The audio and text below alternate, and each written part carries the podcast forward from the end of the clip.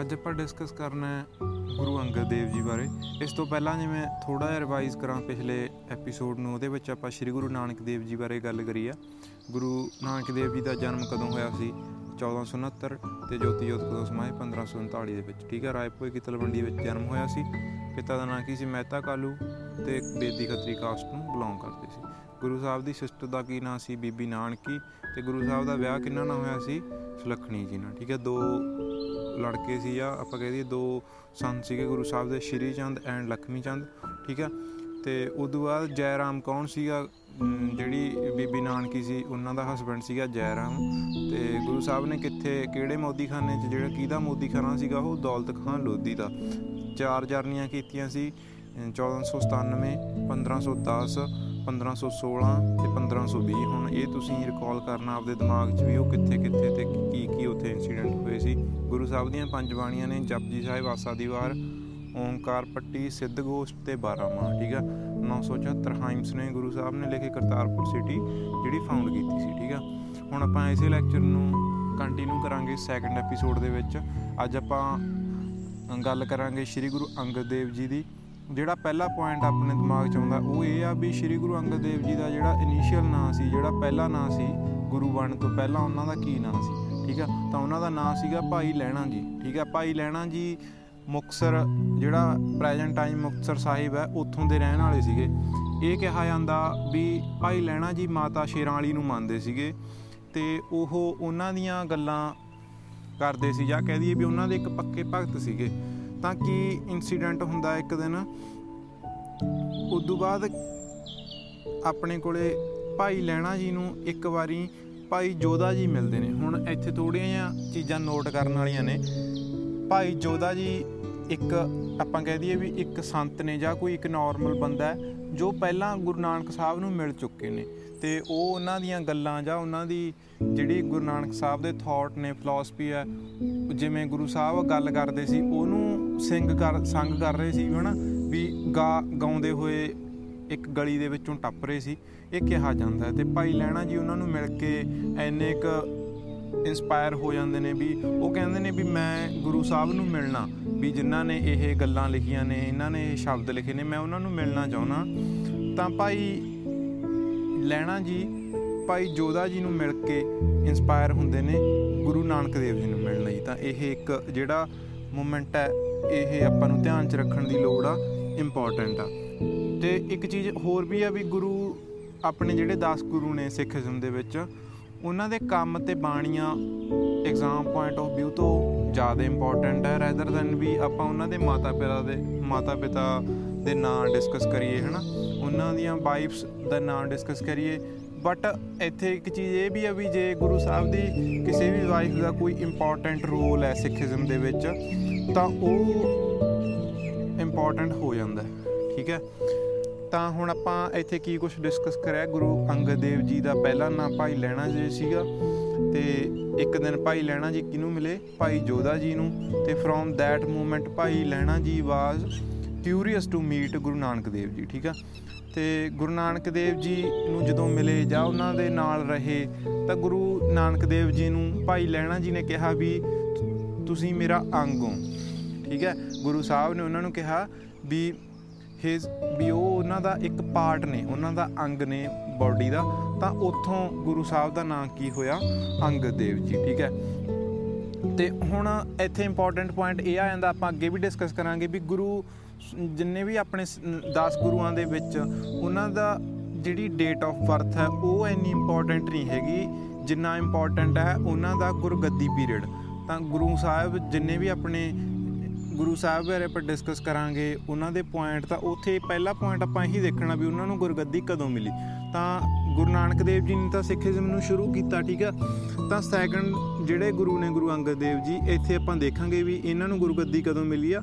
1539 ਦੇ ਵਿੱਚ, ਜਦੋਂ ਗੁਰੂ ਨਾਨਕ ਦੇਵ ਜੀ ਜੋਤੀ ਜੋਤ ਸਮਾ ਜਾਂਦੇ ਨੇ। ਠੀਕ ਆ, ਹੁਣ ਤੁਸੀਂ ਮੈਨੂੰ ਦੱਸਣਾ ਵੀ ਗੁਰੂ ਨਾਨਕ ਦੇਵ ਜੀ ਜੋਤੀ ਜੋਤ ਕਿੱਥੇ ਸਮਾਏ ਸੀ, ਕਿਹੜਾ ਸ਼ਹਿਰ ਸੀਗਾ ਉਹ? ਤਾਂ ਗੁਰੂ ਅੰਗਦ ਦੇਵ ਜੀ ਨੂੰ ਗੱਦੀ ਕਦੋਂ ਮਿਲੀ? 1539 ਦੇ ਵਿੱਚ, ਕਦੋਂ ਤੱਕ?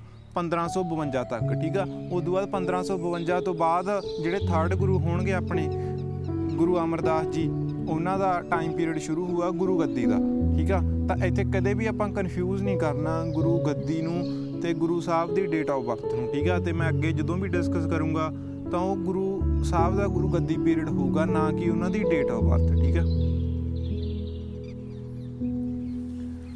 ਹੁਣ ਆਪਾਂ ਗੁਰੂ ਗੱਦੀ ਪੀਰੀਅਡ ਦੇਖ ਲਿਆ ਵੀ 1539 ਤੋਂ 1552 ਤੱਕ ਗੁਰੂ ਗੱਦੀ ਪੀਰੀਅਡ ਆ, ਠੀਕ ਆ? ਤੇ ਗੁਰੂ ਸਾਹਿਬ ਦੇ ਵੀ ਦੋ ਲੜਕੇ ਸੀਗੇ ਤੇ ਦੋ ਲੜਕੀਆਂ ਸੀਗੀਆਂ two sons and two daughters ਠੀਕ ਹੈ ਤਾਂ ਇਹ ਕਿਉਂ ਇੰਪੋਰਟੈਂਟ ਆ? ਅੱਗੇ ਇੱਕ ਇਨਸੀਡੈਂਟ ਹੋਊਗਾ, ਉਹ ਆਪਾਂ ਦੇਖਾਂਗੇ ਵੀ ਇਹ ਕਿਉਂ ਇੰਪੋਰਟੈਂਟ ਹੋ ਜਾਂਦਾ। ਦਾਤੂ ਐਂਡ ਦਾਸੂ ਦੋ ਸਨਸ ਨੇ ਐਂਡ ਦੋ ਡਾਟਰਸ ਕਿਹੜੀਆਂ ਨੇ? ਅਮਰੋ ਤੇ ਅਨੋਖੀ। ਠੀਕ ਹੈ? ਹੁਣ ਆਪਾਂ ਗੁਰੂ ਸਾਹਿਬ ਦੇ ਜਿਹੜੇ ਦੋ ਸੰਸ ਨੇ, ਦਾਤੂ ਐਂਡ ਦਾਸੂ ਤੇ ਦੋ ਡਾਟਰਸ ਕਿਹੜੀਆਂ ਨੇ? ਅਮਰੋ ਐਂਡ ਅਨੋਖੀ। ਇਹਨਾਂ ਦਾ ਨਾਮ ਹੈ ਜਿਹੜਾ ਧਿਆਨ ਚ ਰੱਖਣਾ ਹੈ ਸਪੈਸ਼ਲੀ ਸੰਸ ਦਾ, ਠੀਕ ਹੈ? ਦਾਤੂ ਐਂਡ ਦਾਸੂ ਦਾ। ਐਂਡ ਫੇਮਸ ਵਰਕ ਨੇ ਜਿਹੜਾ ਮੋਸਟ ਇੰਪੋਰਟੈਂਟ ਪੁਆਇੰਟ ਹੈ ਗੁਰੂ ਅੰਗਦ ਦੇਵ ਜੀ ਦਾ। ਉਹ ਵੀ ਉਹਨਾਂ ਦੇ ਫੇਮਸ ਵਰਕਸ ਕਿਹੜੇ ਕਿਹੜੇ ਨੇ ਕਿਹੜੇ ਕਿਹੜੇ ਕੰਮ ਕੀਤੇ? ਤਾਂ ਗੁਰੂ ਸਾਹਿਬ ਨੇ ਮਲ ਅਖਾੜਾ ਸ਼ੁਰੂ ਕੀਤਾ, ਠੀਕ ਆ ਮਲ ਅਖਾੜਾ ਕਿਹਨਾਂ ਨੇ ਸ਼ੁਰੂ ਕੀਤਾ? ਗੁਰੂ ਅੰਗਦ ਦੇਵ ਜੀ ਨੇ, ਠੀਕ ਹੈ? ਜਿਹੜੀ ਗੁਰਮੁਖੀ ਸਕ੍ਰਿਪਟ ਹੈ, ਜਿਹੜੀ ਆਪਾਂ ਪੰਜਾਬੀ ਆ ਪ੍ਰੈਜ਼ੈਂਟ ਟਾਈਮ ਪੜ੍ਹ ਰਹੇ ਹਾਂ, ਹਨਾ? ਗੁਰਮੁਖੀ ਸਕ੍ਰਿਪਟ, ਉਹ 35 ਅੱਖਰ ਕਿੰਨਾ ਨੇ ਕਹੀਏ, ਸ਼ੁਰੂ ਕੀਤੇ? ਤਾਂ ਗੁਰੂ ਅੰਗਦ ਦੇਵ ਜੀ ਨੇ, ਠੀਕ ਆ ਤਾਂ ਇੱਕ ਇਹ ਵੀ ਕਿਹਾ ਜਾਂਦਾ ਵੀ ਗੁਰੂ ਨਾਨਕ ਦੇਵ ਜੀ ਨੇ ਜਿਹੜਾ ਪੰਜਾਬੀ ਦਾ ਇੱਕ ਸ਼ੁਰੂ ਕੀਤਾ ਸੀ ਟਾਈਪ ਉਹਨਾਂ ਨੂੰ ਪਿਉਰੀਫਾਈ ਕੀਤਾ ਸੀ। ਆਪਾਂ ਕਹਿ ਦਈਏ ਵੀ ਇੱਕ ਵਧੀਆ ਢੰਗ ਨਾਲ ਉਹਨੂੰ ਸਹੀ ਕਰਕੇ ਗੁਰੂ ਅੰਗਦ ਦੇਵ ਜੀ ਨੇ ਸ਼ੁਰੂ ਕੀਤਾ ਸੀ ਬਟ ਐਗਜ਼ਾਮ ਪੁਆਇੰਟ 'ਚ ਇਹੀ ਆਉਂਦਾ ਵੀ ਜਿਹੜਾ 35 ਅੱਖਰ ਨੇ ਜਾਂ ਪੰਜਾਬੀ ਸਕ੍ਰਿਪਟ ਹੈ, ਉਹ ਕਿੰਨਾ ਨੇ ਸ਼ੁਰੂ ਕੀਤੀ ਤਾਂ ਇਹਦਾ ਆਨਸਰ ਇਹੀ ਹੋਊਗਾ ਵੀ ਗੁਰੂ ਅੰਗਦ ਦੇਵ ਜੀ, ਠੀਕ ਹੈ? ਗੁਰਮੁਖੀ ਸਕ੍ਰਿਪਟ ਦੇ ਵਿੱਚ ਆਪਣੇ ਕੋਲੇ 35 ਅੱਖਰ ਨੇ ਉਸ ਤੋਂ ਬਾਅਦ ਗੁਰੂ ਜੀ, ਗੁਰੂ ਅੰਗਦ ਸਾਹਿਬ ਨੇ ਕੀ ਲਿਖਿਆ? ਕਿ ਜਨਮ ਸਾਖੀ ਲਿਖੀ ਹੈ। ਹੁਣ ਇਹ ਇੱਕ ਇੰਪੋਰਟੈਂਟ ਪੁਆਇੰਟ ਬਣ ਜਾਂਦਾ, ਜਿਵੇਂ ਆਪਾਂ ਹਿਸਟਰੀ ਦੇ ਵਿੱਚ ਵੀ ਪੜ੍ਹਦੇ ਆਂ ਵੀ ਬਾਇਓਗ੍ਰਾਫੀ ਹੁੰਦੀ ਆ, ਹਨਾ? ਉਸ ਤੋਂ ਬਾਅਦ ਆਟੋ ਬਾਇਓਗ੍ਰਾਫੀ ਹੁੰਦੀ ਆ, ਇੱਕ ਸਿੰਪਲ ਬਾਇਓਗ੍ਰਾਫੀ ਹੁੰਦੀ ਆ, ਉਹਨਾਂ 'ਚ ਫ਼ਰਕ ਹੁੰਦਾ। ਇੱਥੇ ਜੀਵਨ ਸਾਖੀ, ਜਨਮ ਸਾਖੀ ਲਿਖੀ ਹੈ। ਜਨਮ ਸਾਖੀ ਤਾਂ ਆਪਾਂ ਨੂੰ ਇਹ ਕਨਫਿਊਜ਼ਨ ਹੋ ਸਕਦੀ ਹੈ ਵੀ ਗੁਰੂ ਅੰਗਦ ਦੇਵ ਜੀ ਨੇ ਆਪਣੀ ਲਾਈਫ ਤੇ ਲਿਖੀ ਹੈ। ਨਹੀਂ, ਇਹ ਗੁਰੂ ਨਾਨਕ ਦੇਵ ਜੀ ਤੇ ਲਾਈਫ ਤੇ ਬੇਸ ਹੈ। ਉਦੋਂ ਕੀ ਹੋਇਆ ਵੀ ਭਾਈ ਬਾਲਾ ਜੀ ਨੂੰ ਗੁਰੂ ਅੰਗਦ ਦੇਵ ਜੀ ਮਿਲੇ ਤੇ ਉਹਨਾਂ ਤੋਂ ਗੁਰੂ ਨਾਨਕ ਦੇਵ ਜੀ ਦੇ ਜਿਹੜਾ ਲਾਈਫ ਦੇ ਵਿੱਚ ਇੰਪੋਰਟੈਂਟ ਜਿਹੜੇ ਮੂਮੈਂਟਸ ਸੀਗੇ, ਉਹਨਾਂ ਨੂੰ ਉਹਨਾਂ ਨੇ ਇਹਦੇ ਵਿੱਚ ਲਿਖਿਆ, ਠੀਕ ਹੈ, ਜਾਂ ਆਪਾਂ ਕਹਿ ਦਈਏ ਵੀ ਗੁਰੂ ਸਾਹਿਬ, ਗੁਰੂ ਨਾਨਕ ਦੇਵ ਜੀ ਦੀਆਂ ਜਿੰਨੀਆਂ ਵੀ ਬਾਣੀਆਂ ਸੀ, ਉਹਨਾਂ ਦੀ ਫਿਲਾਸਫੀ ਉਹ ਜਨਮ ਸਾਖੀ ਦੇ ਵਿੱਚ ਸੈਕੰਡ ਗੁਰੂ ਅੰਗਦ ਦੇਵ ਜੀ ਨੇ ਲਿਖੀ, ਠੀਕ ਆ?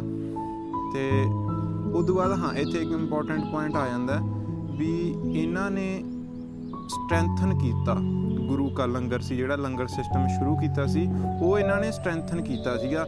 ਗੁਰੂ ਅੰਗਦ ਦੇਵ ਜੀ ਦੀ ਜਿਹੜੀ ਵਾਈਫ ਸੀ, ਮਾਤਾ ਖੀਵੀ ਜੀ, ਠੀਕ ਆ? ਉਹਨਾਂ ਦਾ ਬਹੁਤ ਵੱਡਾ ਰੋਲ ਸੀਗਾ ਇਹਦੇ ਵਿੱਚ ਲੰਗਰ ਸਿਸਟਮ ਨੂੰ ਸਟਰੈਂਥ ਕਰਨ ਦੇ ਵਿੱਚ ਜਾਂ ਇੱਕ ਪ੍ਰੋਪਰ ਤਰੀਕੇ ਨਾਲ ਜਿਵੇਂ ਆਪਾਂ ਪੰਗਤ ਦੇ ਵਿੱਚ ਬਹਿ ਕੇ ਹੁਣ ਲੰਗਰ ਛਕਦੇ ਆ ਤਾਂ ਉਹ ਜਿਹੜਾ ਕ੍ਰੈਡਿਟ ਹੈ ਉਹ ਸੈਕੰਡ ਗੁਰੂ ਅੰਗਦ ਦੇਵ ਜੀ ਐਂਡ ਉਹਨਾਂ ਦੀ ਵਾਈਫ ਮਾਤਾ ਖੀਵੀ ਜੀ ਨੂੰ ਜਾਂਦਾ ਸ਼ੁਰੂ ਕਿਹਨਾਂ ਨੇ ਕੀਤਾ ਸੀਗਾ? ਗੁਰੂ ਨਾਨਕ ਦੇਵ ਜੀ ਨੇ। ਤਾਂ ਇਹ ਚੀਜ਼ਾਂ ਇੱਥੇ ਨੋਟ ਕਰਨੀਆਂ ਇੰਪੋਰਟੈਂਟ ਹੋ ਜਾਂਦੀਆਂ ਨੇ। ਪਹਿਲੇ ਗੁਰੂ ਨੇ ਕਿਹੜੀ ਸਿਟੀ ਫਾਈਂਡ ਕੀਤੀ ਸੀਗੀ? ਆਪਾਂ ਨੂੰ ਪਤਾ ਕਿਹੜਾ ਸ਼ਹਿਰ ਸੀਗਾ ਉਹ ਕਰਤਾਰਪੁਰ ਸਾਹਿਬ। ਤੇ ਸੈਕੰਡ ਗੁਰੂ ਨੇ ਖਡੂਰ ਸਾਹਿਬ ਆ ਜਿਹੜਾ ਉਹ ਫਾਊਂਡ ਕੀਤਾ ਸੀਗਾ, ਗੁਰੂ ਅੰਗਦ ਦੇਵ ਜੀ ਨੇ। ਤੇ ਇੱਥੇ ਮੈਂ ਪਹਿਲਾਂ ਹੀ ਗੱਲ ਕਰ ਚੁੱਕਿਆ ਵੀ ਮਾਤਾ ਖੀਵੀ ਜੀ ਦਾ ਇੱਕ ਇੰਪੋਰਟੈਂਟ ਰੋਲ ਸੀਗਾ ਲੰਗਰ ਸਿਸਟਮ ਨੂੰ ਇੰਪਲੀਮੈਂਟ ਕਰਨ ਦੇ ਵਿੱਚ। ਠੀਕ ਆ, ਉਸ ਟਾਈਮ ਮੁਗਲ ਜਿਹੜਾ ਮੁਗਲ ਸੀਗਾ, ਉਹ ਕਿਹੜਾ ਰਾਜਾ ਸੀ ਜਾਂ ਕਿਹੜੀ, ਕਿਹੜਾ ਐਮਪਰਰ ਸੀਗਾ? ਮੁਗਲ ਐਮਪਰਰ ਜਿਵੇਂ ਗੁਰੂ ਨਾਨਕ ਸਾਹਿਬ ਬਾਰੇ ਦੇ ਟਾਈਮ ਕੌਣ ਸੀਗਾ? ਬਾਬਰ ਸੀਗਾ ਤੇ ਸ਼ੇਰ ਸ਼ਾਹ ਆਇਆ ਸੀਗਾ ਇੱਕ, ਹਨਾ? ਉਹਨਾਂ ਦੀ ਆਪਾਂ ਗੱਲ ਕਰੀ ਤੇ ਇਸ ਟਾਈਮ ਮੁਗਲ ਕੌਣ ਸੀ? ਹਿਮਾਯੂ। ਤੇ ਹਿਮਾਯੂ ਤੇ ਸ਼ੇਰ ਸ਼ਾਹ ਦੇ ਵਿੱਚ ਇੱਕ ਲੜਾਈ ਹੋਊਗੀ। ਉਹ ਵੀ, ਉਹ ਹਿਸਟਰੀ ਦੇ ਪਰਸਪੈਕਟਿਵ ਤੋਂ ਇੰਪੋਰਟੈਂਟ ਆ ਬਟ ਇੱਥੇ ਥੋੜਾ ਧਿਆਨ ਰੱਖਣਾ ਵੀ ਇੱਥੇ ਇੱਕ ਹਿਮਾਯੂ ਆ, ਠੀਕ ਆ? ਤੇ ਉਸ ਤੋਂ ਬਾਅਦ ਕੀ ਕਹਿੰਦੇ ਆ ਵੀ ਹਿਮਾਯੂ ਨੇ ਇੱਕ ਵਾਰੀ ਖਡੂਰ ਸਾਹਿਬ ਵੀ ਆਇਆ ਸੀਗਾ ਉਹ, ਠੀਕ ਆ? ਹਿਮਾਯੂ ਖਡੂਰ ਸਾਹਿਬ ਆ ਕੇ ਉਹਨਾਂ ਨੇ ਗੁਰੂ ਨੂੰ, ਗੁਰੂ ਅੰਗਦ ਦੇਵ ਜੀ ਮੂਰੇ ਨਤਮਸਤਕ ਹੋਏ, ਇਹ ਕਿਹਾ ਜਾਂਦਾ। ਤਾਂ ਆਪਾਂ ਗੁਰੂ ਅੰਗਦ ਦੇਵ ਜੀ, ਗੁਰੂ ਨਾਨਕ ਦੇਵ ਜੀ ਬਾਰੇ ਡਿਸਕਸ ਕਰ ਚੁੱਕੇ ਹਾਂ। ਥਰਡ ਐਪੀਸੋਡ ਦੇ ਵਿੱਚ ਆਪਾਂ ਥਰਡ ਗੁਰੂ ਅਮਰਦਾਸ ਜੀ ਬਾਰੇ ਗੱਲ ਕਰਾਂਗੇ। ਅੱਜ ਦਾ ਐਪੀਸੋਡ ਇੰਨਾ ਹੀ ਸੀਗਾ।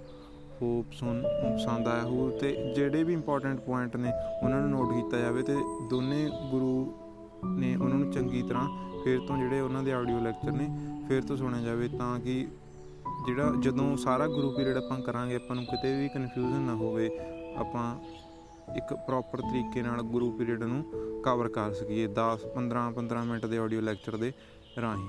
Thank you that's all